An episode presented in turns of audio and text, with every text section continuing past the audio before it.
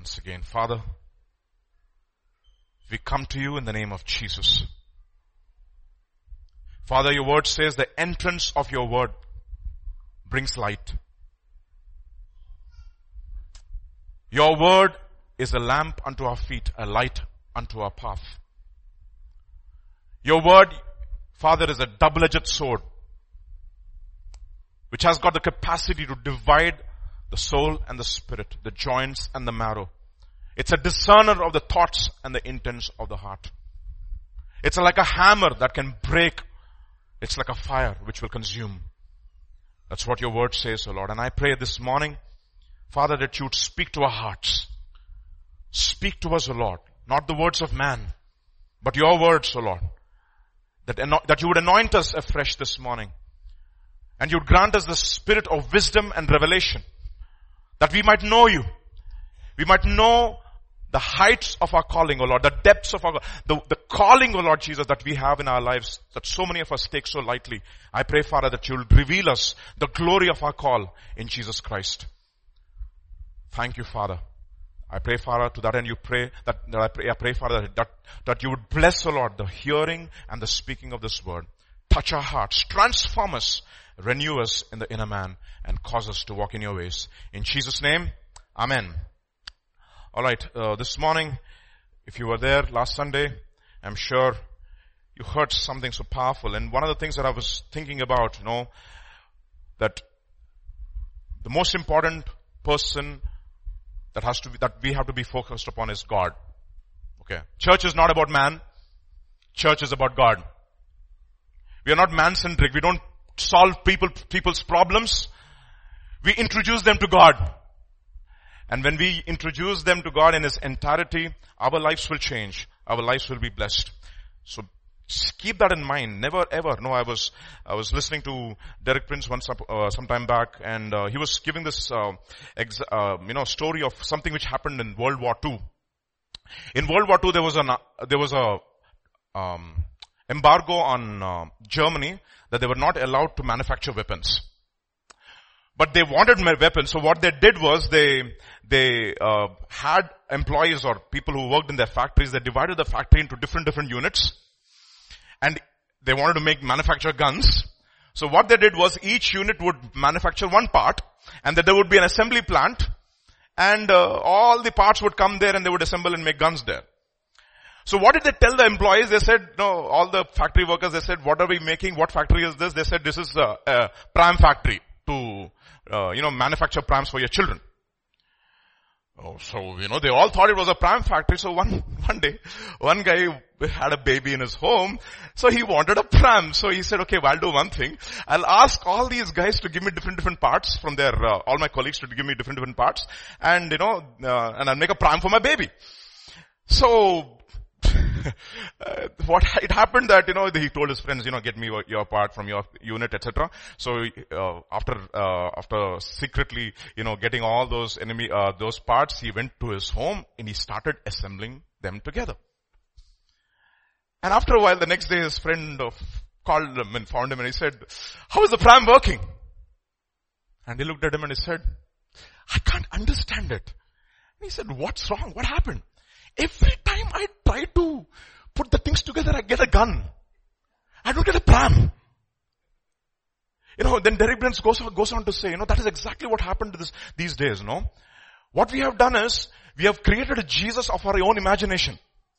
But when you go and search the scriptures, and you study the scriptures, and you do your research and reconstruct God, what are they saying? And what do I have? You see, that's a problem, you see. If you really, really meet God in His entirety, you know, you will have a personal quake. Okay. You know what it said? It's called a personal quake. That's exactly what happened to Daniel. When Daniel saw this vision of this, of this Holy One, you know what it says in Daniel chapter 9 if I'm right? It says, my comeliness turned me into corruption. And I fell flat on my face like a dead man. That means all the goodness that was in me just was exposed and everything was bad about me. You know, you have Jeff who's going to go to IIT. okay. When you go to IIT, you will find some real top mega pants over there. Okay, you thought you were a top, but IIT is full of tops. Okay. and you know what will happen? When you go there, you, you thought I'm the topper. And I was oh, OU Osmania University third rank. Okay. I thought, చించేస్తాను నేను ఇప్పుడు ఐఐటికి పోయిన తర్వాత that's what I so when I went there, these fellows were there from different, different places, different, different universities, uh, all India rank one, all India rank two, they're solving equations in the air. And I'm looking at them, you know what happened? My comeliness turned in me into corruption. When I looked at human perfection, what happened to me? I had a personal quake. Now think about when you are exposed to divine perfection, what will happen to you? You see? That's a problem. We don't understand God in his entirety. You will have a personal quake. That's exactly the reason why Isaiah, the prophet of all the prophets, is called the prince of all the prophets. When he has this vision of the Holy One, he says, woe is me. I'm undone. I'm a man of unclean lips and I'm dwelling among a people of unclean lips. Understand who God is. God in his entirety, we will not be able to appreciate the work of Jesus on the cross unless and until we understand God in his totality with all his attributes. Understand that. My goodness, what we have created in this 21st century is a cotton candy Jesus. Candy cotton. Candy cotton who will solve all, he's a Johnny on the spot. Who will, who will solve all your problems. You don't have any idea what's going, what's coming, you know, on the, on the, on the other side. And John, the apostle, when he was there in the island of Patmos, this was the guy who was leaning on Jesus' breasts at the last supper. And when, when he saw him in his glory, his eyes like fire, feet like bronze, hair like wool, he fell flat on his face like a dead man. He had a personal quake. You see, when we meet God in his totality, we'll be in for a big shock. And the purpose of the ministry of the word of God is to dis- reorient us. You know, we, uh, we have parent orientation in our school.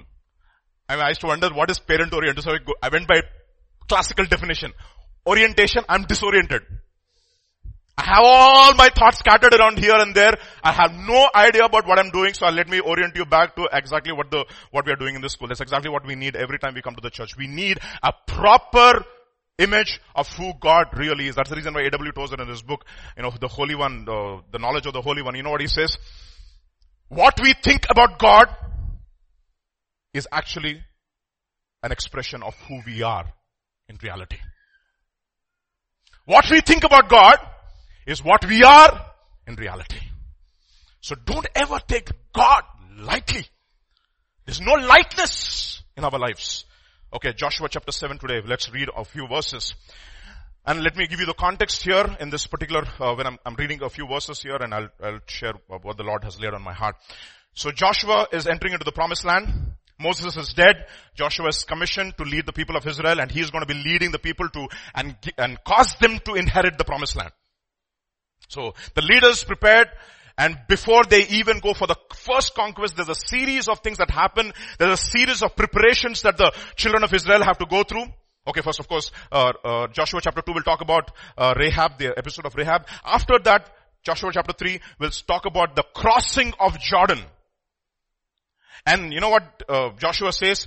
From this day you will know that the living God is among you and he will certainly drive out all these people who are inhabiting in, inhabiting the promised land. Okay. And you remember that story? And they, they pass through Jordan, they come onto the other side, they make a memorial of stones, some memorial in the waters, a memorial outside the waters, and then, on chapter number five, they're all circumcised. Okay. And the, after the circumcision, there's a series of preparations that happen. After the circumcision happens, Joshua meets this commander with a drawn sword. He's looking at Jericho and Joshua meets this commander with a drawn sword and Joshua looks at him and he says, are you for us? Or are you against us? Are you liberal? Are you conservative? Are you Bhajpa? Are you INC? And he says neither. You have to make a choice to follow me. I'm not going to choose for you. You are to make, you have to follow me. I don't choose you. I mean, I make, I don't take sides. You have to take my side. And then he says, take off your shoes for the place that you're standing is holy ground. Where is he standing? He's standing in the holy land, the land of promise, and he's telling Joshua, this is my land. Be very careful as to how you deal with it. And of course, that's a picture. Of course, Joshua, the, prom- the conquest of the, of the promised land, we don't have a land.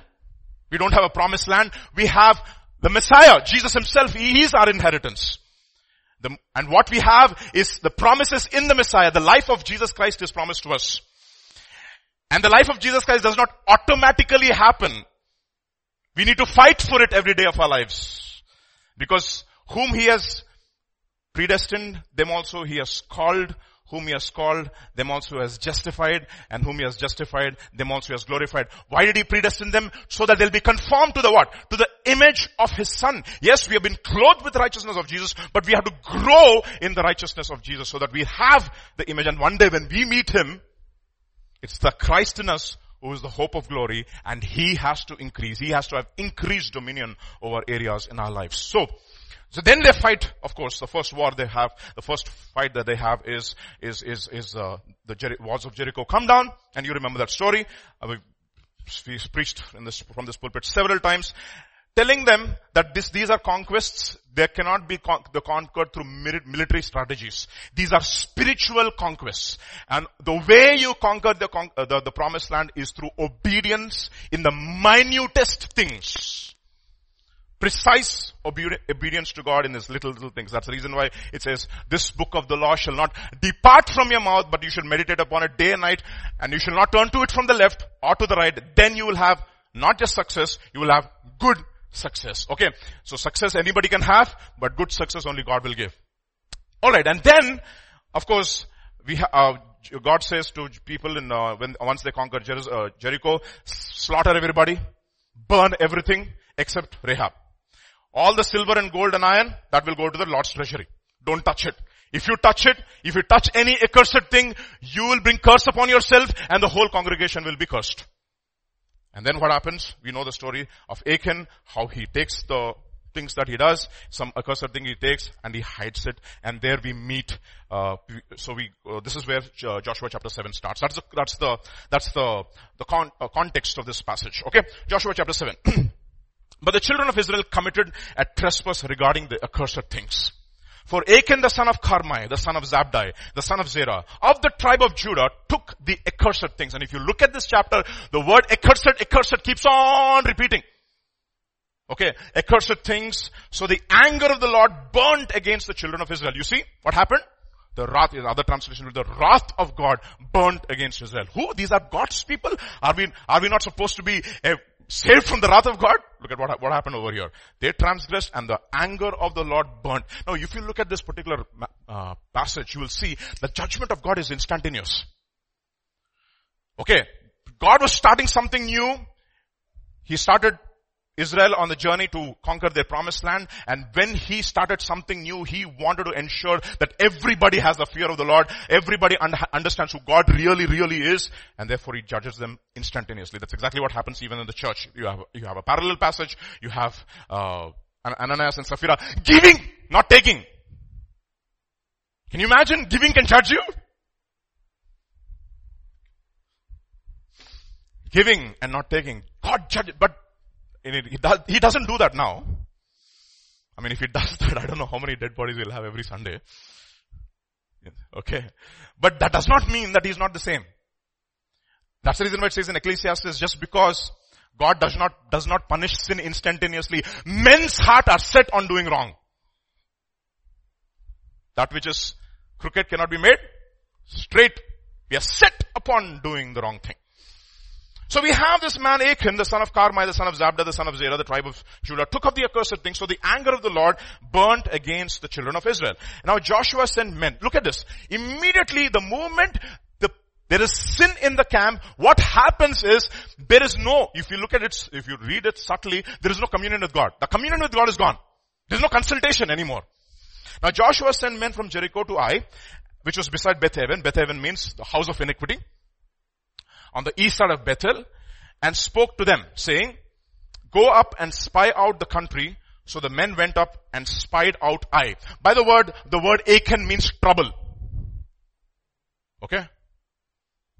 You'll have, what's your name? Trouble. Can you imagine that? No, that's exactly what happened to Ahab. Oh, he looked at Elijah, you troubler of Israel. You know what he said? I am not the one who troubling you. You and your wife are the people who are actually troubling. See, the word trouble is not almost always negative. You can be a trouble to the enemy. You can be a spoiler of the enemy. Of the enemy. I mean, you can fight the powers of darkness and they will say, Baba Vijay, trouble. Apostle Paul, trouble. Okay. Peter, trouble. You see, you can be a trouble to the enemy. But the problem here is he is not trouble to the enemy, he is a trouble to the people of God. His name is trouble. So you can be sitting right there in the church and you can be calling yourself Mr. and Mrs. Yesuratnam. But God says, trouble. You see? And they returned to Joshua and said, okay, so this is, and they returned to Joshua and said to them, do not let all the people go. See the, the overconfidence over here already. See, what happens is, sin is like that. Sin is so innocuous, it doesn't seem very harmful. How we can handle it? Study in a name, you go one peg every day. Just only one peg. Study, nothing is happening to me. See? Nothing is, nothing's happening. I mean, I'm, I'm absolutely, see, there's no, I'm not an addict. I, I have the mental strength to say no anytime. Who told you? Who told you? No anytime, really. I have the mental strength to say no, no anytime. That's what I used to ask my friends. Hari, how are you able to watch this trash on the internet and still work? Vijay, I'm mentally strong. That's what the worldly people will say. I'm mentally strong. You see, that's false confidence. That is the reason why sin is compared to a devourer. Sin is crouching at the door, but you should what? Master it. I know why? What, what is sin? It is something which says, I'm not very harmful. Take it easy. Okay? Go on eating your grass. I'm not here. Just imagine, no, if you see no, National, Geographic, I like that graphic, no? National Geographic, and the deer is eating, and the lion is slowly crouching and coming closer and closer and closer and closer, crouching like that, and then the wind passes like that, and the deer smells. That's like a lion, and what does the lion do? I'm not here. I'm not here. That's exactly what the lion does. I'm not here. Take it easy. It's crouching. It's a predator. You don't even realize. That's the reason why, you know what happened to Gehazi, right? Gehazi took one talent or it, just give me two talents. Take four, two, four, I mean, one talent and two, two changes of garments. He gives them double. And he brings them and hides them. And Eli, Elisha says, where did you go? Oh, well, I don't go anywhere. Is this the time to get money and uh, clothing and bank balance and garments and maid servants and manservants and, hurry, I just got two garments, Baba. What are you reading here? That is sin. Sin seems so innocuous, so subtle, so deceitful. That is the reason why it's called the deceitfulness of sin. You'll be hardened through the deceitfulness of sin. And they returned to Joshua and said, do not let all the people go, but let only two or three thousand men go and attack. Do not be weary, do not, do not weary all the people there, for they are few. We can handle this, Baba. No problem. So about 3,000 men went up, up from there, but the, but they fled from the men of Ai, and the men of Ai struck down about 36 men, for they chased them from before the gate as far as Shebarim and struck them down on the descent before the, and therefore the hearts of the people melted and became like water. That's exactly what it does. Your confidence will go because the Lord is not with you. See, our confidence is not in our own strength. If you're a believer, your confidence is not in your ability or your talent. That is the reason why it says, cursed is a man who trusteth in man and who makes flesh his arm. He's, he'll be like a what? A parched, a shrub in a desert. Parched shrub in a desert. You see that? So, so, so they struck and there's fear. And let's move on. Then Joshua tore his clothes and fell to the earth on his face before the ark of the Lord until evening. He and the elders of Israel and they put dust on their heads and Joshua said, Alas, Lord God! No, some, just same like that guy who lost his axe head. Alas, my master! Hmm. It was borrowed. Same thing. Alas is a cry of desperation. Alas, Lord God, why you have brought this people over the, over, over the Jordan tall to deliver us into the hand of the Amorites to destroy us? Oh, that we had been content and dwelt on the other side of Jordan. Oh Lord, what shall I say when the, when Israel turns its back before the enemies? For the Canaanites and all the inhabitants of the land will hear it, surround us, cut off our name from the earth, then what will you do for your great name? So the Lord said, get up. Why do you lie thus on your face? Who has sinned? Wow. Not Achan. Israel. And they have also transgressed my covenant which I commanded them for they have even taken some of the accursed things, have stolen, deceived and put it among their own stuff. That means they hid. It is not one person, it is they, it is plural. Controversial, no? Some of the things that you will understand from this is unbelievable. Okay. Therefore the children of Israel could not stand before their enemies, but their backs, but they turned their backs before their enemies because they have become doomed for destruction. They have become accursed in other words. Neither will I be with you anymore unless you destroy the accursed thing from among you. Get up, sanctify the people, sanctify yourselves for tomorrow because thus says the Lord God of Israel. There is an accursed thing in your midst, O Israel. You cannot stand before your enemies until you have taken away the accursed thing from among you. In the morning therefore you shall be brought to your tribes and it shall be the tribe which the Lord takes shall, shall come according to the families. The family the Lord takes shall come according to the households and the household which the Lord takes shall come by man by man.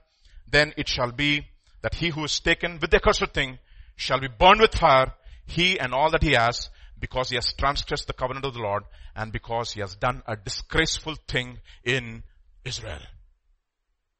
You see that?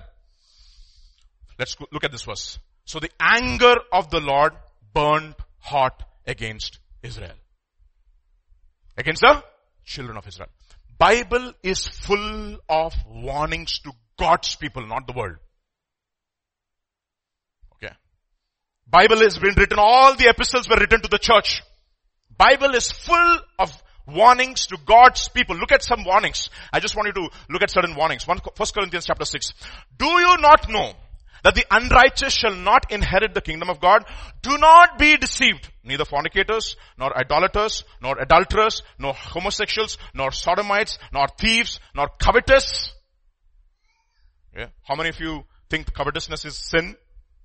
I mean, everybody knows that idolatry is, I mean, uh, greed is, oh, sorry, uh, drunkenness is sin, or lust is sin, or you have so many sins which will qualify as sin, but how many of you felt, I'm convicted because I'm so greedy today. Lord, I'm a greedy person. Lord, help me from my greed. I don't get those prayer requests. Lord, help me from my this, help me from my that, Lord. But Lord, I'm a greedy, covetous man. Lord, help me. No. that is innocuous, you see. Nobody knows. You can't see that. Okay, anyways. Not drunkards, nor revilers, nor extortioners will inherit the kingdom of God. But it says, and such were some of you. But you were washed, but you were sanctified, but you were justified in the name of the Lord Jesus Christ and by the Spirit of our God. In other words, you were some of you. These were all, you, you were all these things. But once you came to God, you cannot practice such a lifestyle. You have to kill sin, otherwise sin will kill you. If you live according to the flesh, you will Die. Say die, everybody. Die. What kind of a death is that? Physical death. Who is that you? The people of the world. I'm not going to interpret it. I'm just letting the scripture speak by itself.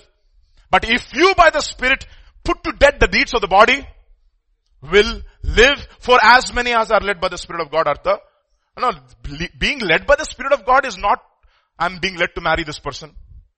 I'm being led to tarry. I'm being led to go to this job. No, no, no, that is not leading.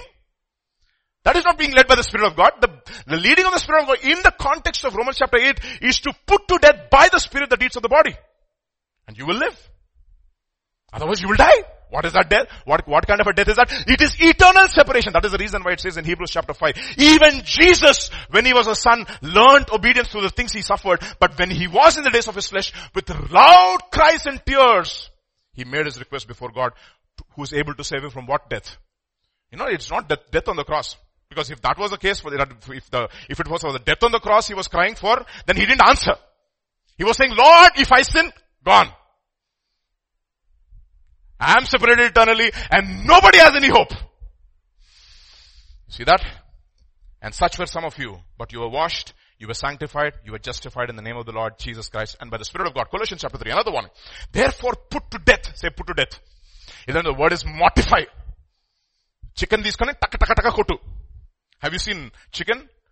When you go to the chicken shop, the fellow will cut off your slit, uh, uh throat first. And then it'll go into the, into the dabba. No? And then the fellow will take it out and he'll skin it out.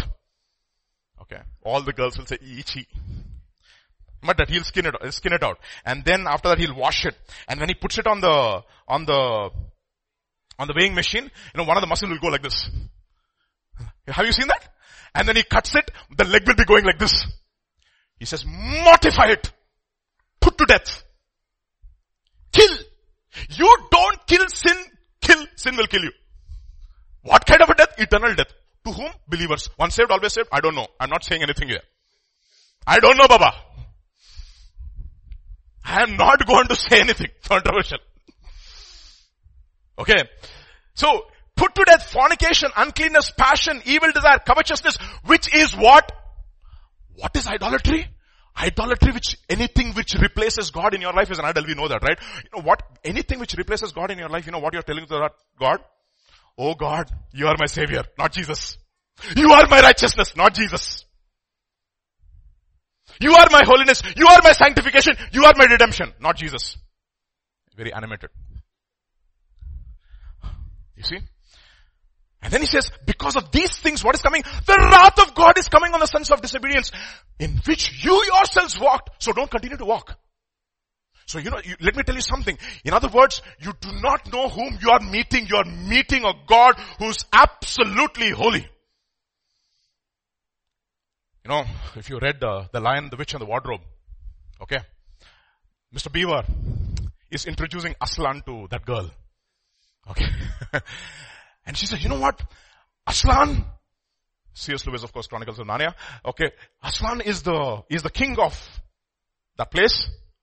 And she says, oh, he's the king. But he's a lion. What? He's a lion?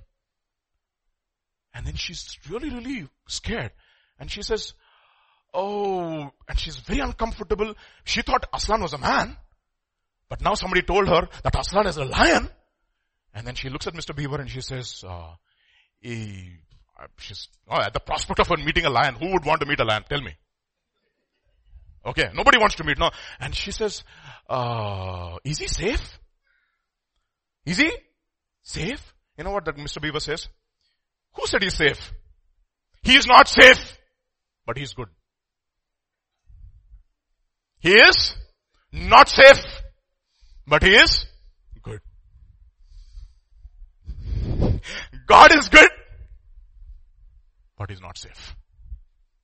One of the things Israelites had to be taught right from the beginning after they came out of the promised land.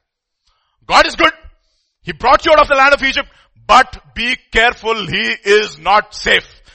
Put protections around you so that you will not die.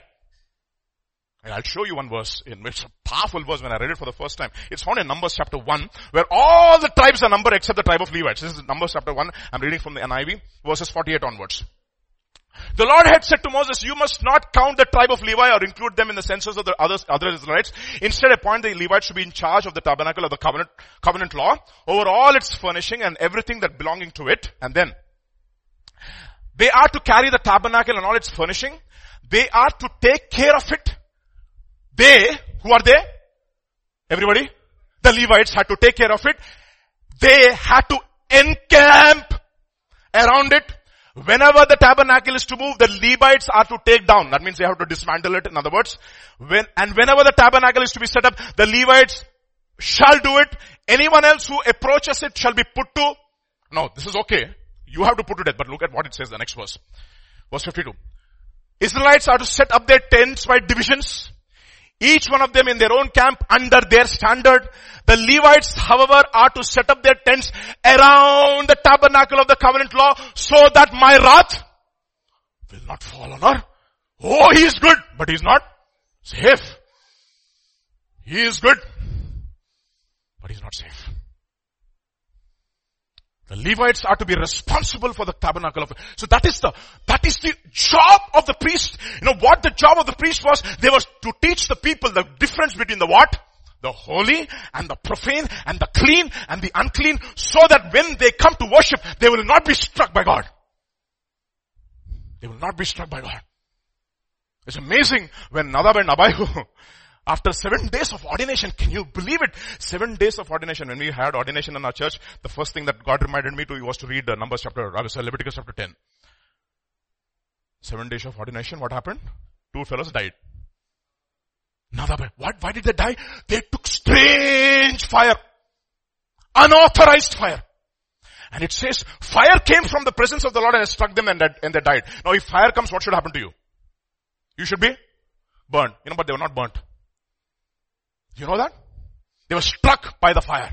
What does it mean to be struck by the fire? I believe God showed them their wrath. His wrath, His face, the other side. And they couldn't handle it and they died. They couldn't handle it. You see, that is God. He is good, but He is not safe. Struck there, died. And then it says, he told, he says to Aaron, don't cry Aaron. Because whoever comes to minister before me, I will be regarded as holy. I will be regarded as holy. Sanctified, set apart. Don't make me common. No. See, that is the reason why we don't appreciate salvation. You see, many people when they come to the Lord, you know what hap- what they say? You know, I had problems, Jesus Christ came and solved my problems, therefore, then Jesus Christ నేను నమ్ముకున్నా. ఏం చేసుకున్నా? నేను నమ్ముకున్నా. యేసు ప్రభుని. But they were not convicted of their sin. they only thought that Jesus is the one who solved their problems, but they were never convicted about their sin. You see? He is good, but he is not saved, my dear brothers and sisters. Understand that. The goodness and the severity of God. The goodness of God and the severity of God. Severity towards Jesus so that we can be saved, so that we could experience His goodness. That is the reason why it says, don't you know that the goodness of God leads you to what? Like uh, Peter was leading in worship, he says, leads us to what? Repentance, but according to your heart and in unrepentant heart, what are you storing up yourself for yourself? Wrath in the day of wrath when God's righteous judgment will be revealed. Who will render to every man according to his works. Who will render to every man according to his works. So if you do not understand that, one of the things, the first law of holes, stop digging. Otherwise you'll be digging for yourself a grave. First law of holes. Stop digging. Okay, let's move on. But the children of Israel committed a trespass regarding the accursed things. So the anger of the Lord burnt. So let me make a few observations. What is accursed? Something which is irredeem- irredeemable in your life. Okay? That which has been devoted to total what? Destruction. The Greek translation of the word accursed is anathema. Now tell me, as believers, what is that part of us which is irredeemable? You're all theologians already. You see what it says in Ephesians chapter 4. If indeed you have heard him and have been taught by him as the truth is in Jesus, that you put off concerning your former conduct what? Your old man which grows what? Corrupt. It's going corrupt. What is corrupt? Irreversible process. It is called the second law of thermodynamics. Entropy. What is entropy? You know it every day in your room. Chaos. You don't have to do anything. You have to do, you don't have to do anything for the room to be in disorder. Right? But you have to do everything to keep it in order. Kada. If you go to your office, my boss also is like me. We're all researchers. So we take pride in our disorder. So when I went to his home, everything was in disorder. I said, this is my clan. But you go to Sister Elsa's and Pastor James's home, everything in order. You should go to Pastor James's office. One dust there he will see. Oh, dust. Everything in order. And you know what he says? Vijay, your attitude towards dust reflects your attitude towards sin. Ammo. Who can dwell in the midst of everlasting burnings, Baba? You see that? Everything is tending towards disorder. In other words, do whatever you want with this world, it is going towards disorder. It is getting decay. Decay means irreversible process. You put it in the refrigerator. You will only prolong the delay. Can you imagine? We have refrigerators now. We have other kind of refrigerator. Food, exercise, clothing, nice exercise, fiber food, burning calories, fitness regime, and one day you'll die. Can you imagine that? You're gonna die! That is a refrigerator. And we take pride. Oh, I'm so fit. Irony of it, of it all is, uh, irony of all ironies is we have one president called President Donald Trump. And he eats the, the junkiest food on planet earth. Burg, cheeseburgers at 72 years old. And he is strong and fit as a fiddle. Because, you know, everything comes from God. Not because of your fitness. You got it? And that, that is not to say that you should not exercise. But, understand this. Everything is going towards decay. That which is going towards decay, don't try to redeem it. That is accursed. Accursed. That is one of the observations. Israel has sinned. Who has sinned? As the whole body sinned. It's in some unbelievable, in one sense everybody sins. Look at what it says in 1 Corinthians chapter uh, 5. in the name of our Lord Jesus Christ, when you are gathered together. Now this is happening in the Corinthian church where there is sexual immorality. One guy is sleeping with his stepmother. Right in the church. And he says, when you are gathered together along with my spirit, when the power of our Lord Jesus Christ, with the power of the Lord, deliver such an one to Satan. For what? Ah, for the destruction of the irredeemable part in his life.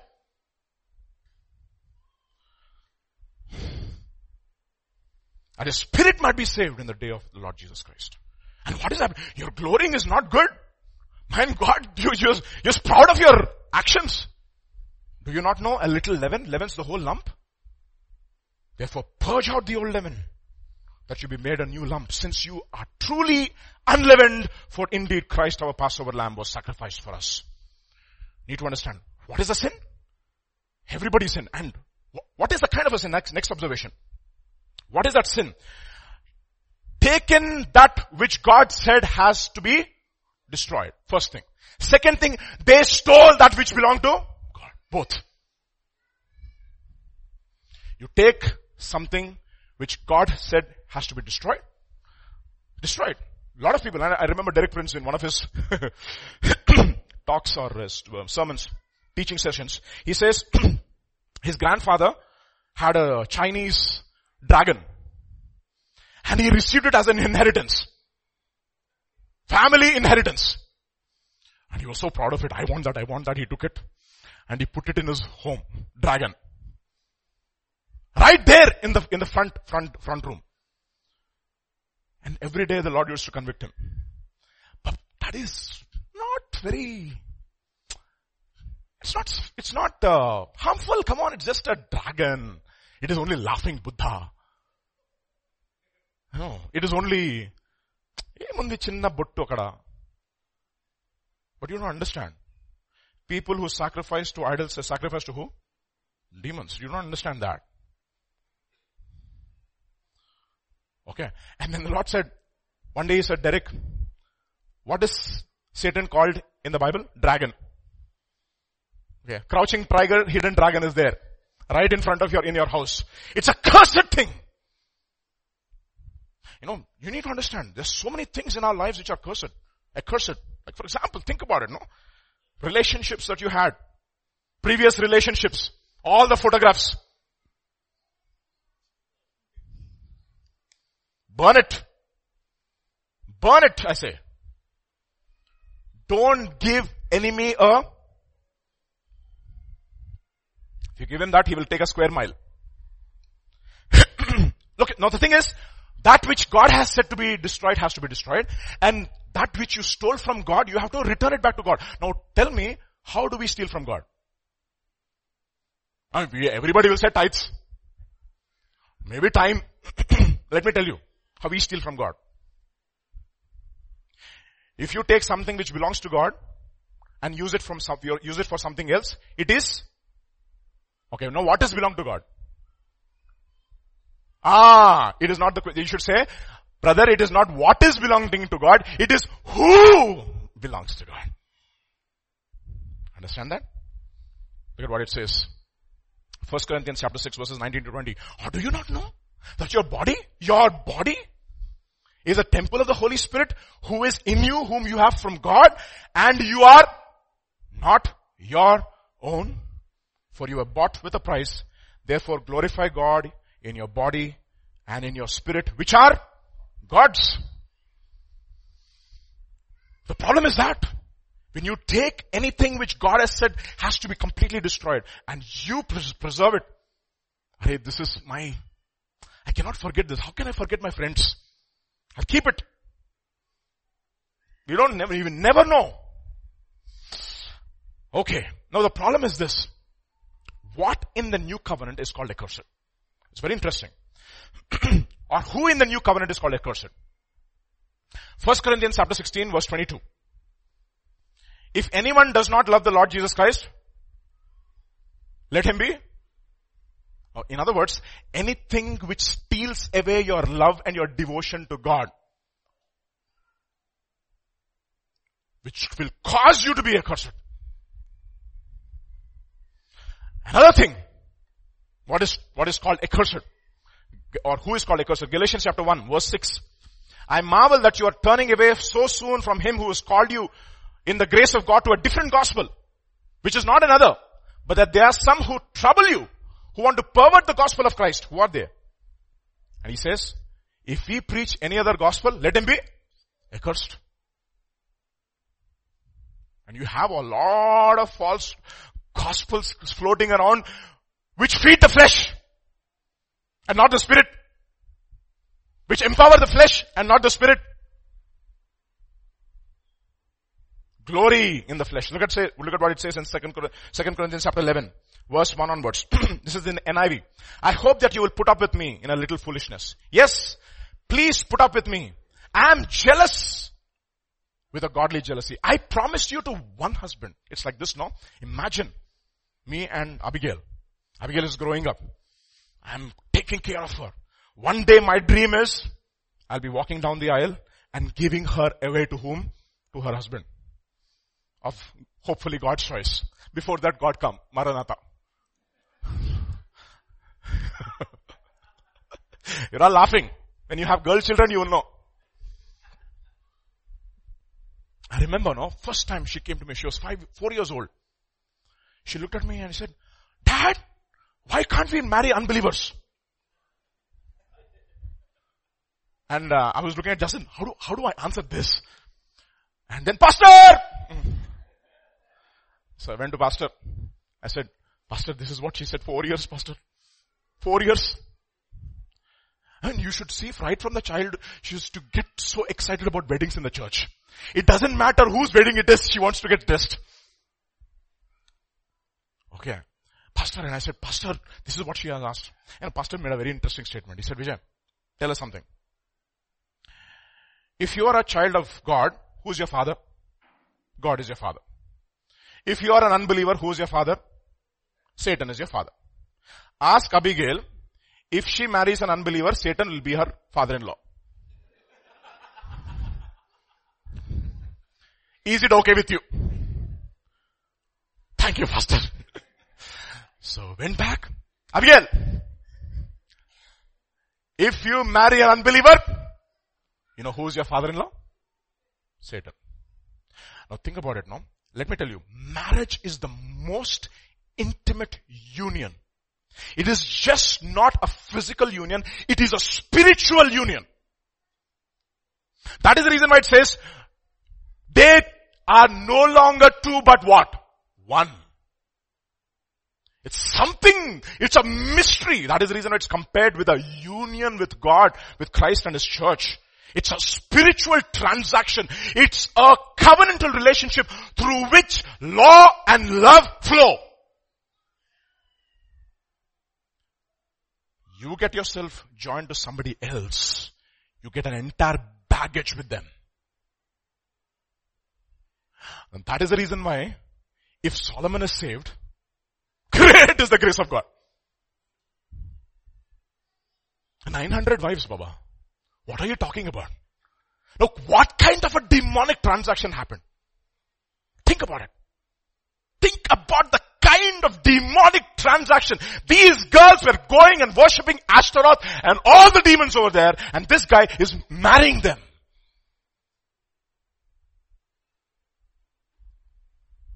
Boy, if he's saved, if he's heaven, if he's in heaven, can you imagine the guy who said, do not go to the home of an adulteress? The same one can go and he says, if you go to the home of an adulteress, she's going to take you to hell. The depths of hell and none who go to her parts will return. She, he said that, right? It is an irreparable damage in that area. It's a demonic transaction. And what has happened? There's a church which is selling the, I mean, there's a gospel which is selling the people to the world. And what has happened? All the nonsense has come into the world. That is the reason why it says, in the last days, men will run after doctrines of demons and seducing spirits. Doctrines of demons and seducing spirits. I was discussing with pastor the other day when I was dro- dropping him off at the airport. He said one time, he said, Vijay, the one thing I really am, you know, satisfied about the church is the pulpit was consciously uncompromising. Whatever struggles we, we might have gone through as pastors, one thing we endeavored, Lord, we keep on praying as the eldership, Lord, let there be no error from the pulpit. Because if this goes, everything is gone. It's like, it's like the conscience of the church is the pulpit. Buck up, buck up, buck up will say the conscience. And the pilots will say, shut up! And you know what happens to the pilot? He goes and crashes into the mountain. The, the pulpit is like a conscience. What has happened? But I'm afraid I, the one, I, I, I was betrothing you to one husband. What has happened? But I'm afraid just as Eve was deceived by the serpent's cunning. Somebody said, I think they had this verse in mind. Let me be harmless as a servant, not servant, serpent. Cunning. Your minds may be somehow led astray for the sincere and pure devotion to Christ.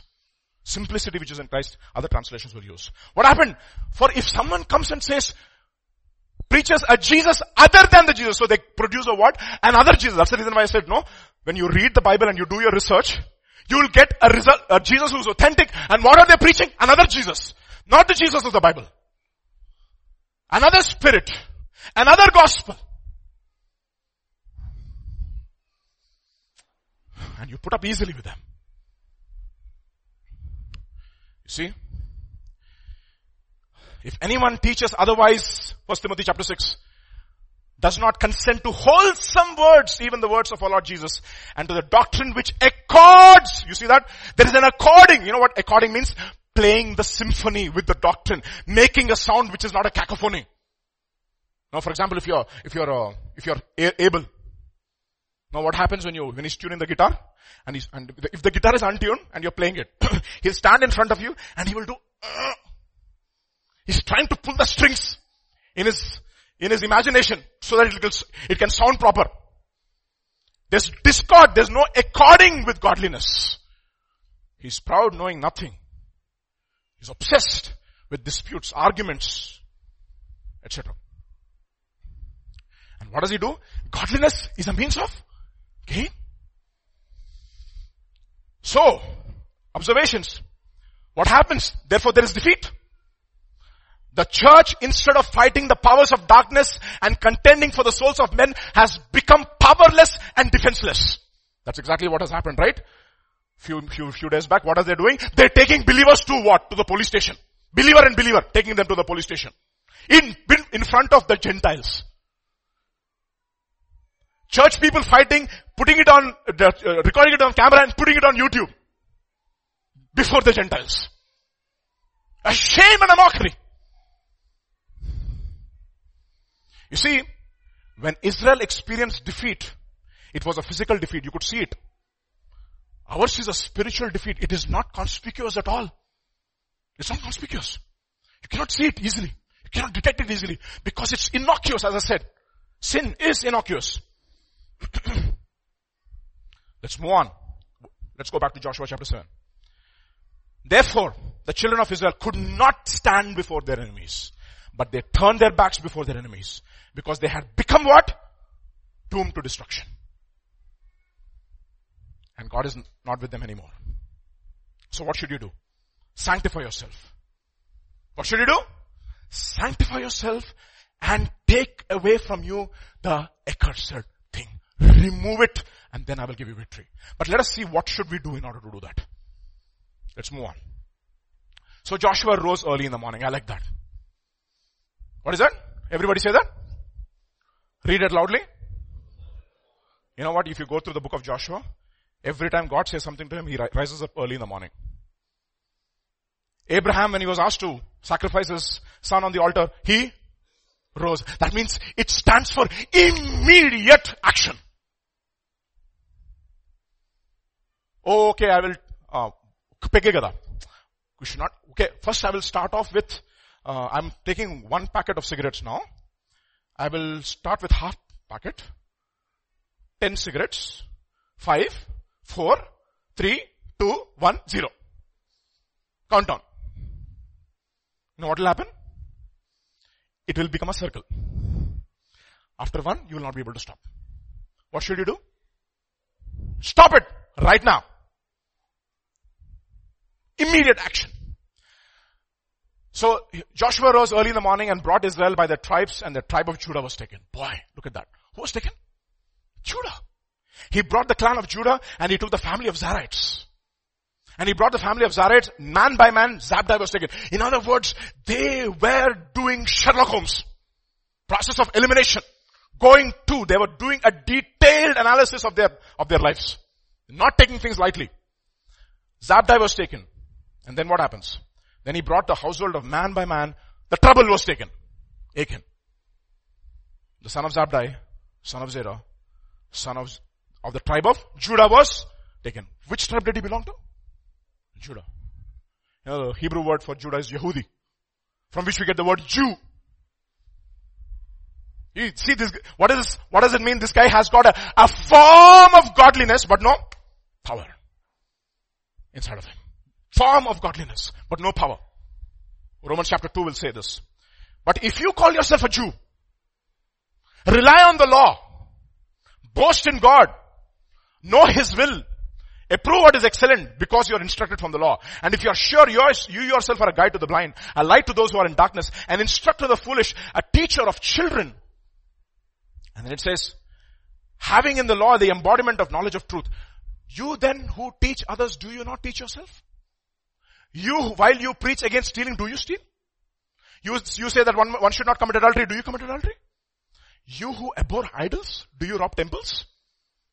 And then he says, you who boast in the law, dishonor God by breaking the law. For as it is written, the name of God is blasphemed among the Gentiles because of you. Why? For no one is a Jew who's merely one outwardly. You're not a Christian because you're outwardly, because you have went into the waters of baptism. I am baptized. You don't know what is the meaning of baptism. No. Circumcision is not outward and physical, but he's a Jew who's one inwardly. Circumcision is a matter of heart by the Spirit, not of the letter. Praise is from God and not from man. See that? And what happens to the false gospel? It says, anything which is contrary is false gospel, that is something which, is, which should be, which is accursed. What has happened? Am I seeking the approval of man or of God? See, you're always worried about what man thinks and not what God thinks. Let's move on. Now Joshua said to Achan, my son, I beg you, give glory to the God of Israel and make confession. And what did Achan say? I have sinned. You know, confession is a powerful weapon extremely powerful weapon which disarms principalities. We sang that song in the morning. Right? So, look at what it says in Micah chapter 7. but as for me, I will look to the Lord.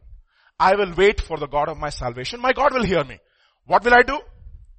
Rejoice not over me or my enemy. When I fall, I shall arise. When I sit in darkness, the Lord shall be, be a light to me.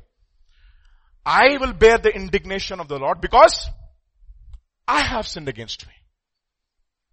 until he pleads my cause, executes judgment for me. He will bring me out into the light. I shall wait for his vindication. So a lot of people will say, I have sinned. So let me show you how many people, some people in the Bible who said, I have sinned. Okay. The first person when I was searching in the Bible for the phrase I have sinned, the first person I encountered is Mr. Pharaoh. Okay. He said, I have sinned. Okay, by the way, before we go to Pharaoh, this Achan, it is not a confession of a man who is under conviction of sin. I have sinned, he said, but he's not under conviction. It is a confession of a man who's been exposed, found out. Okay. So Jeremiah chapter 2, 26 will say, as a thief is ashamed when he's caught, so is the house of Israel. They are not ashamed because they sinned against God. They are ashamed because they are found out. That is the first kind of I, I have sinned. But look at what it says in Joshua chapter 7. How he confesses his sin. When I saw among the spoils a beautiful Babylonian garment, 200 shekels of silver, a wedge of gold, weighing 50 shekels. What did I do? I coveted them, took them, and that they are hidden, hidden in the earth in the midst of the tent with the silver under it. And then, so uh, James will say, each person is tempted when he is lured and enticed by his own desire. The desire when it has conceived gives birth to sin and sin which has fully grown brings forth death. So uh, there was this one man who really enumerated it very nicely. You know, he says, how to successfully sin. So, I think it's Thomas A. Kempis if I'm right. Successive steps in successful temptation. This is what he has to say. First, the bare thought of sin enters. Then a picture is formed of the sin in the, uh, uh, then a picture formed of the sin is hung on the secret skin of the imagination. So you're imagining. Okay? First, it enters, then you imagine it. A strange sweetness from that picture is then let down drop by drop into the heart. Okay. That's the reason why it says the lips of a strange woman drip like honeycomb. Okay. Drop by drop into the heart. Then it says, then the secret sweetness soon secures the consent of the whole soul. Then the thing is done. Let's go over it once again. First, the bare thought of sin enters. Picture is formed in the imagination. That is the reason why, what, we need? Sanctified imagination. Strange sweetness from that picture is then let down drop by drop into the heart. Secret sweetness soon secures the consent of the whole soul. Then the thing is done. So where should we stop it? When the bare thought comes, stop it. So we have people who say, I have sinned. But this is not a confession of a man who's under conviction. He just found out. I'll show you a lot of people in the Bible, at least five or six people who said, I have sinned. The first person who says, I have sinned, you know, is Mr. Pharaoh. Exodus chapter 9 verse 24. So there was hail and fire mingled with hail. Finished. There was hail all over the land. Only the land of Goshen there was no hail. Then what happened? Pharaoh sent and called Moses and Aaron and said, I have sinned. This time the Lord is righteous and my people and I are wicked. Sounds like a fantastic con- uh, con- uh, confession. Entreat the Lord for me. What kind of a confession is this? It is a confession of an unregenerate soul. Okay? And then what happens? How do you know it is not genuine confession? When Pharaoh saw that the rain and hail and the thunder ceased, he sinned yet more. He hardened his heart. Nothing has changed. He says, I have sinned, but there's no conviction of sin. He's, initially he's really scared about sin. He's fighting maybe possibly deep inside, but he's not really converted. You know, there was one man of God called William Gurnall. Look at what he says about sin and Satan. Okay. Of the unregenerate man. The state of unregeneracy is a state of friendship between sin and Satan. I'll give you an example, okay? If it be enmity against God as it is, then friendship with Satan. Now it will be hard to make that soul fight in earnest against his friend. Is Satan divided? Will the devil with, within fight the devil without? No. Answer is no. Satan in the heart shut out the day, shut out Satan at the door. Sometimes indeed there appears a scuffle between Satan and the carnal heart. But it is a mere cheat. Like the fighting of two fencers on a stage. I'll give you an example. you know, there was a very big blockbuster movie a, re- a few years back which was released all over the country, all over the world from Telugu industry. Anybody knows the movie? Anybody? Bahubali. Okay, very good. Okay, so there are two characters in the movie. Okay. One is Mr. Bahubali and the antagonist Balaladev. And everybody is watching the movie. Bahubali and Balaladev have this animosity toward each other. Okay. And you want to see that spectacle, so what do you do? You spend 250 rupees and you go to IMAX. And everybody is looking at the screen and who's fighting? Bahubali is fighting Balaladev and of course Bal- Bahubali dies, his son comes back. He is fighting Balaladev. Everybody, what a fight. He hates him. And you pay the movie and you go back home. Next day you watch the television interview. Success story of Bahubali. Who is there in the bar? Balaladev and Bahubali sitting next to each other and drinking beer. What are they doing? Drinking beer. What have they done? They stole your mo- money. They gave you an appearance that they are fighting each other. And they laughed all the way to the bank. That is an unregenerate soul. What does he think? Oh, I know this is wrong. He will fight. But you know what? After a while, they will go to the bar and they are friends. How can sin fight Satan? That is an unregenerate soul. He says, I have sinned, but there's no change. In fact, when the repercussions for his sinful action are removed, he will sin more, not less. That is the first, I have sinned. Second, I have sinned. I looked at this. This is Numbers chapter 22. Then Balaam said to the angel of the Lord, I have sinned. Oh, who said? Balaam also said, I have sinned. And you know, it's remarkable, no? Look at what it says. What is the kind of a sin is this? This is Numbers chapter 23 verse 10. Who can count the dust of Jacob or number even the fourth of Israel? Let me die the death of the righteous. He wants the death of the righteous. But you know what? For 2 Peter chapter 2 verse 15 will say, he loved the wages of, he likes the death of the righteous, but he loves the wages of unrighteousness. What is he? A double-minded man and his confession is a double-minded confession. Nothing is going to happen. No change. He will also say, I have sinned. Second, is a confession of a double-minded man. Look at what uh, Spurgeon says. To good and evil equally bent, and both a devil and a saint. That's Balaam. I remember I told you, no, in my, in my school there was one guy, his name is Savio Bent. What is his name? Savio Bent.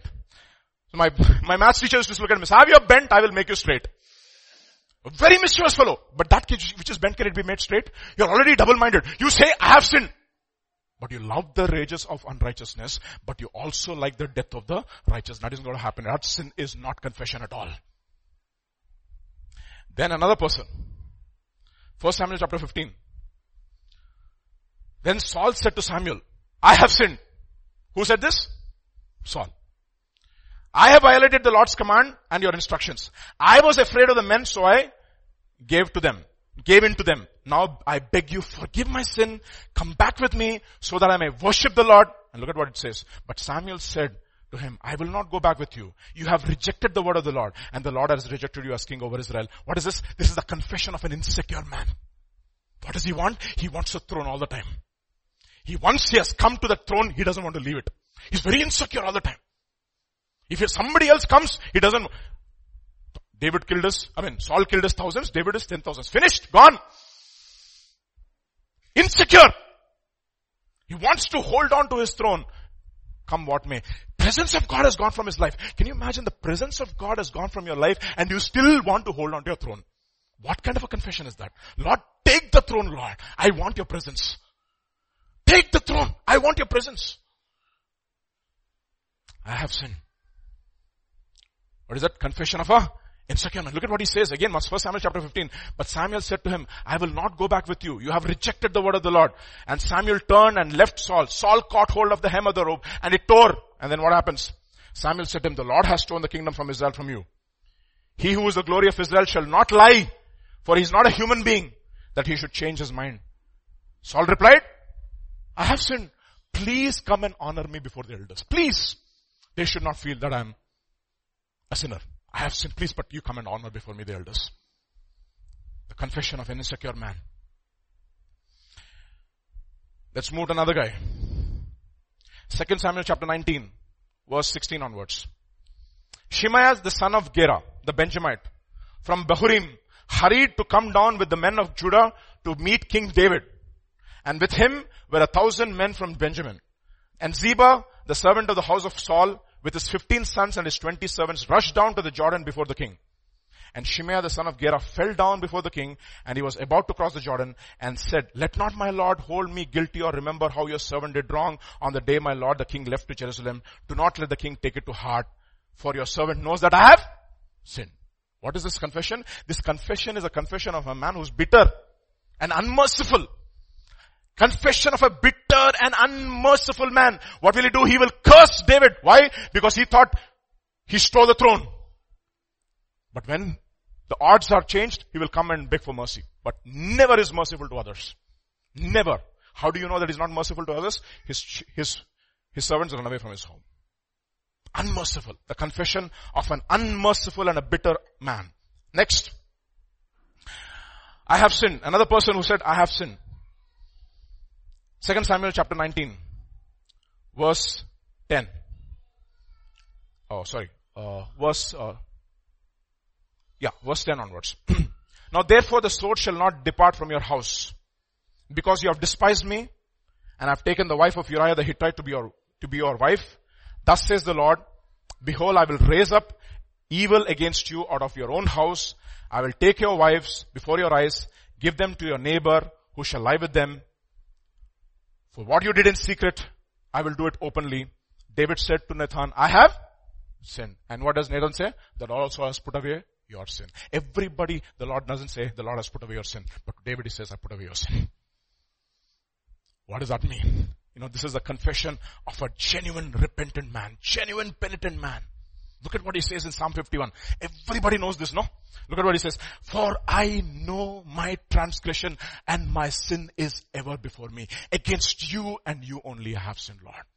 You know what this, this kind of a sin is? How could I sin against a God who is so merciful to me and so kind to me? That is a confession of a genuine, repentant man. Finally, the confession of the prodigal. Look at what it says in Luke chapter 15. But when he came to himself, he came to senses. How many of the father's hired servants have more enough bread, but I perish here with hunger? I will arise and go to my father and I will say to him, Father, I have sinned. I have sinned. I am no longer worthy to be called your son. Treat me as your hired servant. So can you imagine this guy? Father, I no longer am worthy to be called your son. Treat me as your hired servant. What is his intention? At least I will work, get my light, act together, and one day I can come before you and ask you. But you know what the father says? And he arose and came to his father, but while he was still long way off, his father saw him, felt compassion, ran, embraced, kissed him. And the son said to him, Father, I have sinned against heaven but the father said, said to his son, bring quickly the best robe, put it on him, put a ring on his head, shoes on his feet. Bring the fattened calf, kill it, let us eat and celebrate. What kind of a confession is yours? It is a confession of a guy who's exposed, confession of a guy who's hardened, confession of a guy who's bitter, confession of a guy who's double-minded, Confession of a guy who's, who's, who's insecure. Confession of a guy who's genuinely repentant. And to that man, you know what God says? I have put away your sin. But God is very severe with sin, my dear brothers. He's extremely severe with sin. He cannot tolerate it. He says, I have to punish it. I have to judge it. So what happens in Joshua chapter 7? Joshua and all Israel with him took Achan the son of Zerah, the silver, the garment. You know what garment it is? It's called a Babylonian garment. Babylonian, it's a garment. Pattal Vastram. Can you imagine Vastram? He got tempted. His daughters, his oxen, his donkeys, his sheep, his tent, and all that he had. Can you imagine? Everybody. Now think about it. Why should his sons suffer for his sin? Question is, you know, many, many scholars believe that they were also accomplices in his crime. Remember the sons of Korah? When the earth was being removed, was opening up, what did they do? They ran from the tents of their father and joined themselves with Moses. They did not want to take care, take part in the sins of their fathers. But this people, no. His sons and his daughters and his wife and everybody was accomplices. In other words, everybody was in it together. In other words, if the father is compromised, it is easy for the sons and the daughters also to compromise. Sin spreads. And they brought them to the valley of Achor and Joshua said, why have you troubled us? And the Lord will trouble you this day. So all Israel stoned him with stones and they burnt them with fire after they had, stoned him with stones. Then they raised over him a heap of stones. Still they are to this day. What does it mean? What is heap of stones? Is a memorial. Never go back that path again. Remember. So the Lord turned from the fierceness of his anger. This is God. God who is absolute. That is the reason why he says God who is plenty, slow to anger, plenteous in mercy. He doesn't, he does, he does not, he gets angry, but he's slow to anger. He will get angry. He's slow to it. He will not vindicate sin. He has to judge it. I mean, he will vindicate it. Therefore the name of the place is called what? The valley of Achor to this day. To this day. The question I want to ask us this morning. What kind of a God do you serve? Do you know this God? Do you know God is totality in his entirety? That he is severe with sin, that he will not let sin go unpunished. If you don't kill sin, sin will ultimately kill you. And one of the most dangerous sins is when you covet. That is the reason why it says in Romans chapter 7, when the law said, thou shalt not covet, what happened? All form of covetous desires were exposed within my heart. Thou shalt not commit adultery. Okay, I did not commit adultery. But finally there's one commandment called thou shalt not covet. How many of you have not coveted? Can you imagine that? Everybody's guilty. Starts there. Therefore the name of the place is called the valley of Achor to this day. And then you will say, Vijay, such a terrible message in the Bible. Why did you teach us on a Sunday morning on a seventh, seventh day of the seventh month? Seventh day of the seventh month, by the way. 7 7 2019, 18, 2019. Why did you do, do this? What? Okay, fine. I messed up in my life. I have so many secret sins. What do I do? What do I do? Is there no hope for me? You see, Hosea, the prophet Hosea in chapter 2 will say, this is fantastic, no? This is Hosea. Therefore, behold, I will allure her and bring her into the wilderness and speak tenderly to her. And there I will give her vineyards and make the valley of trouble a door of hope. What is this a picture of? And there she will answer in, as in the days of her youth, as at the time when she came out of the land of Egypt. What she will answer? She will say, you are my husband, not my master. You are my husband. What does it mean? It means this. I sinned. I messed up. Hosea. You should look at the life of Hosea. God tells Hosea, go and marry this lady who's going to be unfaithful to you. He marries. She's unfaithful. She leaves the home. And you know what God says? Go and buy her back. What? How are you going to go, go, go? I mean, she's going, she's in the marketplace and she's being sold. And Hosea goes, you know what the Bible says? He emptied everything that he had and he bought her back. He emptied his pockets and he bought her back to himself. And when, I, when you read that, you'll say, what a God is this? The most intimate relationship she has betrayed, but she still wants, he still wants to buy her back. And what does he do in order to do that? He empties his pocket. That's the reason why it says, God did not spare his own son, but what? Gave him up for us all. He gave him up for us all so that he can buy us back to himself and make a covenant with us. And you know what he says? Now, if you are willing to kill sin in, in, in, your life, I am there to help you. I will be your husband. You know, the law was a very bad husband. So either the law had to die or you had to die. That's the reason why uh, Romans chapter 7 will say, law is a very bad husband. He will always say, always tell, chapati is not good. But Jesus will say, your chapati is not good, but let me tell help you out. I will come and help you to make good chapati, which is pleasing to me. But the law will only condemn. But Jesus says, I will come into a covenantal relationship with you. The very place you failed, I will open a door of hope for you. And what am I going to do? All you have to do is one thing. I have sinned. What should I, what should you say? I have sinned. Genuine confession. Genuine. Look at what it says in 1 John chapter 1.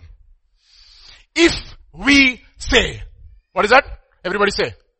If we say, we have fellowship with Him and we walk in darkness, we lie and do not practice the truth. But if we walk in the light as He is in the light, we have fellowship with one another and the blood of Jesus what? Cleanses us from all sin. That is the covenantal relationship. He will purge us with His blood. And then He says, if we say we have no sin, we deceive ourselves. So don't say, what was, what was Achan saying? I did not sin. I did not sin. He was only found out and then he repented. Don't say that. If we say we have no sin, we deceive ourselves and the truth is not in us. And then finally, verse 8, if, verse 10, if we say we have not sinned, we make him a liar. Don't ever, ever, ever, in other words, when God says this is sin, call it what it is. When you watch trash on the internet, say, Lord, I committed adultery with my eyes.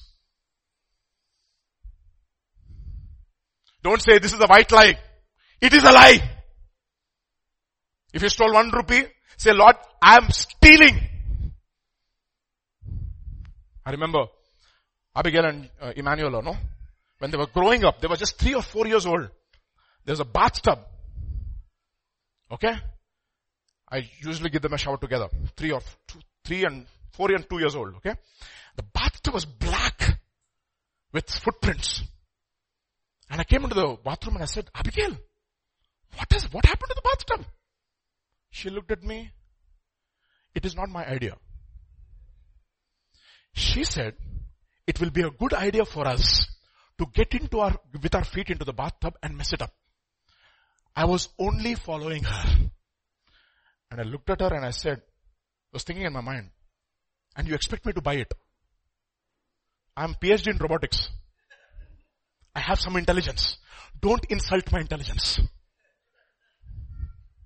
That's exactly what we do with God. Lord, I didn't, I didn't sin, Lord. I, I just, just, what? What? Really? Really? You know, God is one person who can factor everything in one second. He's like uh, Sherlock Holmes to the power of infinity. You remember Dr. Watson when he comes for the first time in Sherlock Holmes, uh, that book, the study in Scarlet, he looks at him he looks at Dr. Watson and he says, you're from Afghanistan, right?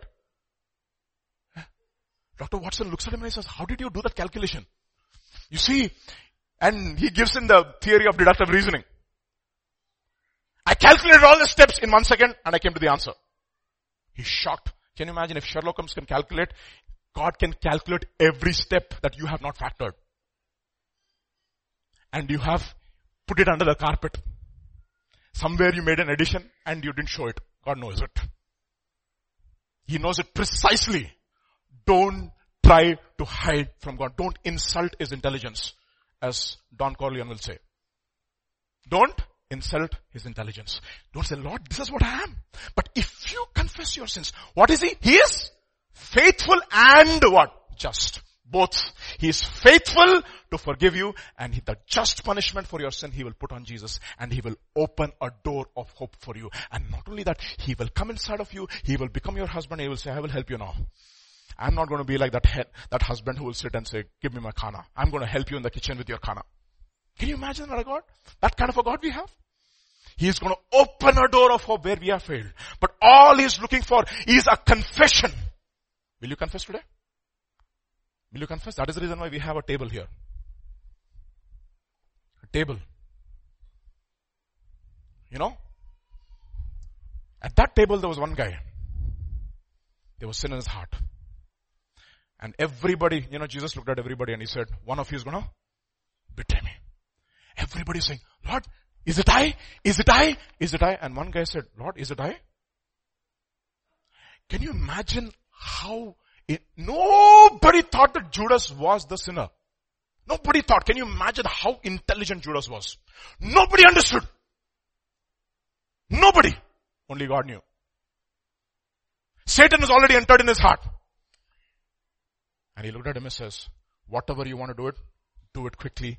And he eats that communion, goes into the wilderness, goes into the darkness, and he never comes back. You know what? He also says, I have sinned. I have sinned, I have betrayed innocent blood. But that is not godly sorrow. That is worldly sorrow, which will bring regret and therefore death. He also says, I have sinned. But no hope for him. He's gone into the darkness. But if you confess your sins, He is faithful he is just to forgive you and the blood of Jesus will cleanse you from all unrighteousness. What does it mean? He will set you right and He will justify you and He will look at you as if you have never sinned. That is in the valley of Achor, a door of hope for all of us. That is the reason why we come to the table this morning. And even as we partake of the communion, no, let this not be an exercise which is a ritual. You know, this is powerful elements are powerful. This is life. It's a very bread. It's not trans substitution. No, it's not.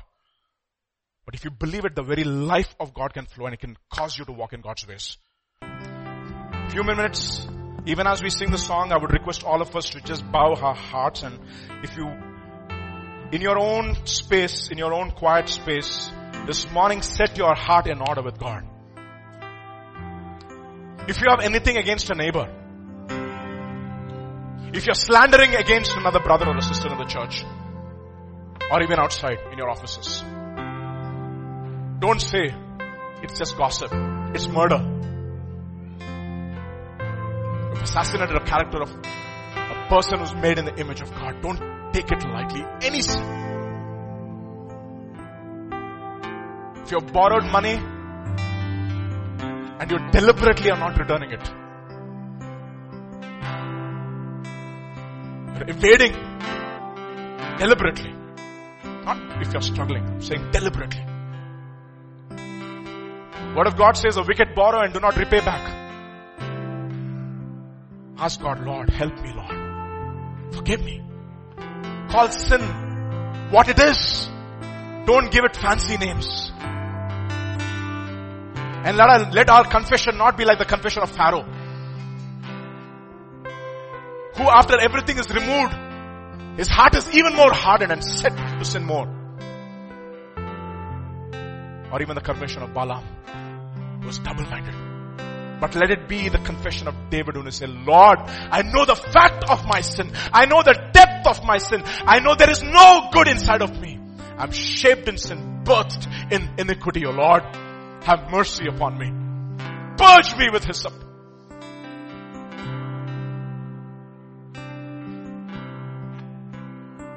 want to hide my sin. Word of God says, he who hides his sin will not prosper, but he who confesses and forsakes it will obtain mercy. And this is the table of mercy. This morning, even as we are led in song, I would encourage all brothers and sisters this morning, let the word of God convict let it burn in your hearts and let, let it bring conviction. That is exactly the reason why the, John's gospel will say, when the Holy Spirit comes, He will convict the world of sin and of righteousness and of judgment. Confess your sin. Don't hide from God. God is a father. He wants to open a door of hope for you. At the very place He judged. At that very place He judged His son so that He can open a door for you. He who did not know sin became sin for us. He became curse for us so that the blessing of Abraham could come upon us. He became poor so that we may be made rich. He became weak so that we may be made strong. What a divine exchange on the cross. That is the gospel, my dear brothers and sisters. At the valley of Achor. A door of hope for all those who genuinely confess. Say, Lord, I have idols in my heart. You are not first in my life. My career is first. My marriage is first. My relationship with friends is first. You are not first. Lord, tear down those idols, Lord, in my heart. I want to put you first in my life. They don't save me. They are not my righteousness. They did not die for my sin. My wife did not die for my sin. My boss did not die for my sin. It is you, Lord. It was only the eternal God who could consume and satisfy the eternal wrath. It was God who was crucified and not man alone. The only God in the bosom of the Father opened a door of hope for us. This morning, in your quiet, even as he leads in song, repent Ask God for the gift of repentance. Yes, Abel. Your only son, no sin to hide, but you have sent your side to walk upon this guilty Shall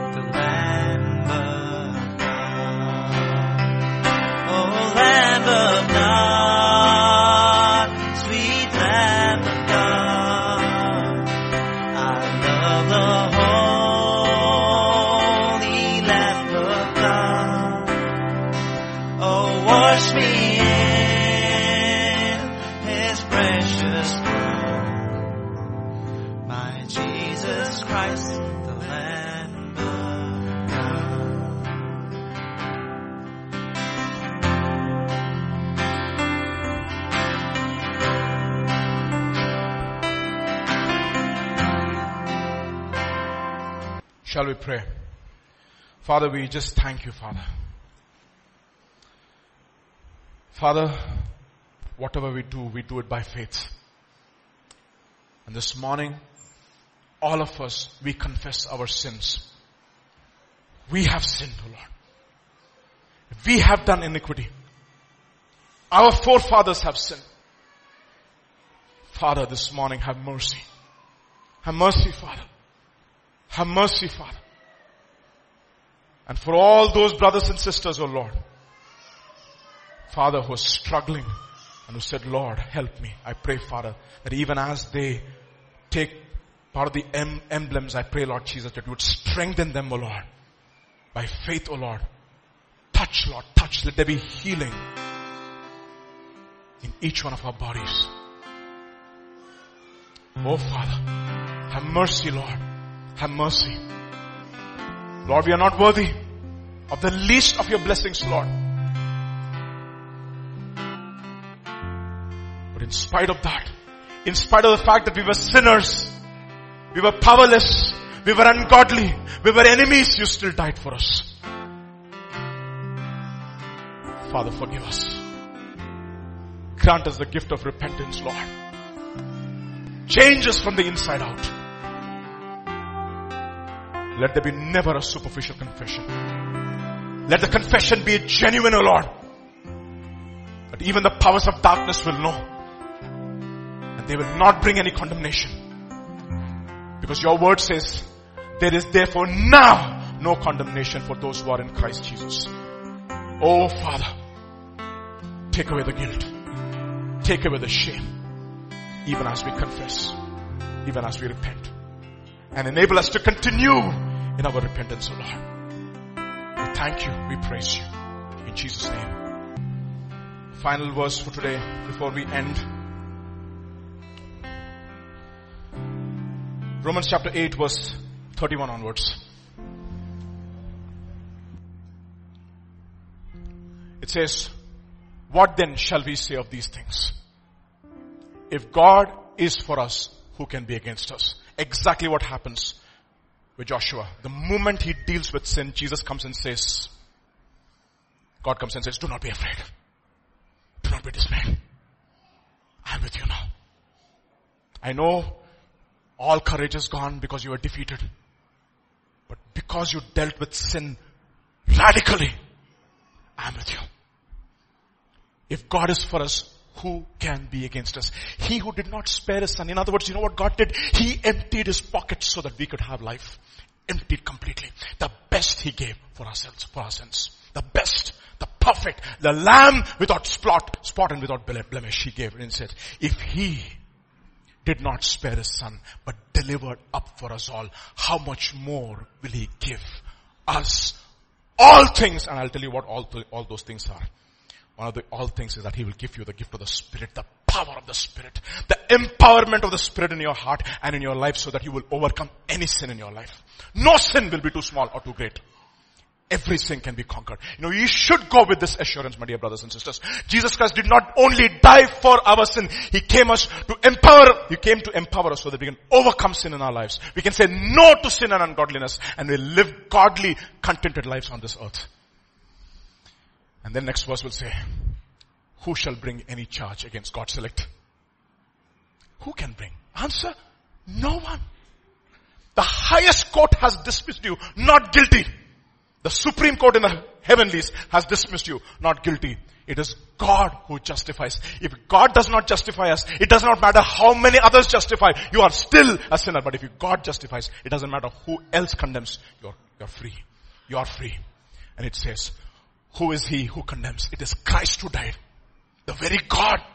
Romans chapter 9 verse 5 says, Christ was God when he was crucified. It was God who was crucified, not man. It was God who was crucified.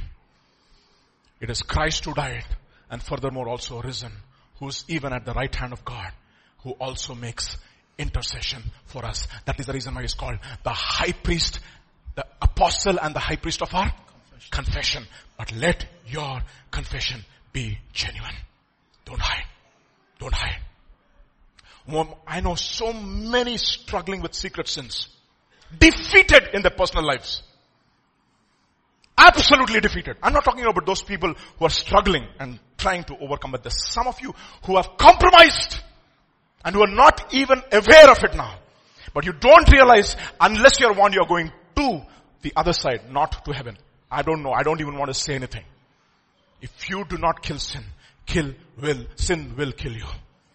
That's a warning we have to give from this pulpit every time. You don't kill sin. Sin will ultimately kill you. But if you, by the Spirit, put to death the deeds of the body, you will live. You know something? It is something you can taste. It's like Caleb. He says, Lord, give me those mountains. They will be fodder for us. They will be nourishment for us. And the more you conquer sin, the more confidence you have in God, the more you're strong in your inner man, the more you are able to pray and intercede and come against powers of darkness. So many of us are weak, you know why? Because we have taken sin lightly, we have compromised, we have lowered the standards. Our walls are down in our lives and the enemy has entered. So this morning, if you are standing, can we all stand up in the presence of God? Father, just ask God, no? Ask God for a cleansing once again.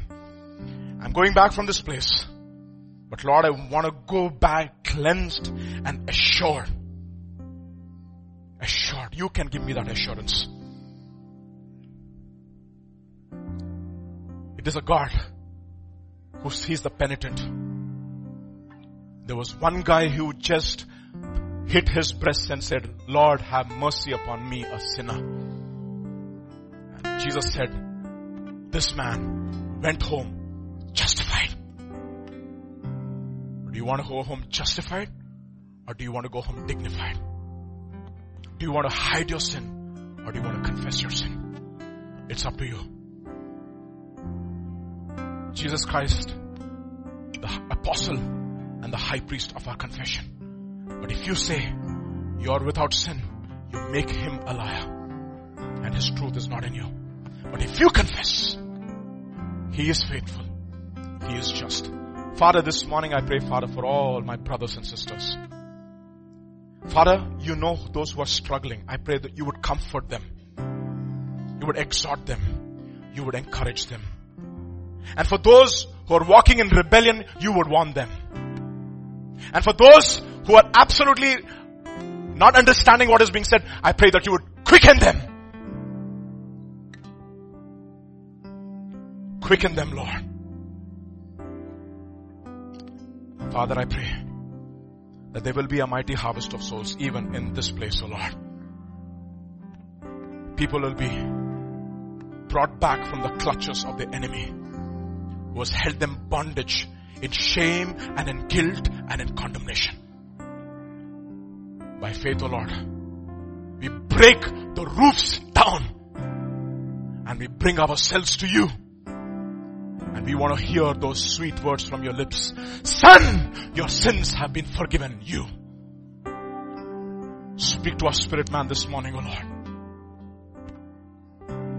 Cleanse us, wash us, sanctify us, set us apart, empower us to overcome sin every day of our lives. We thank you, Father. We praise you. We worship you, Lord. We give you glory. We give you honor. We give you praise. And let Lord, may the Lord Jesus Christ direct our hearts to the love of God and to the patience in Jesus Christ. In Jesus' name we pray. Amen. May the grace of our Lord Jesus Christ, the love of the Father, and the fellowship of the Holy Spirit rest and abide with each one of us. Amen. Amen. Amen.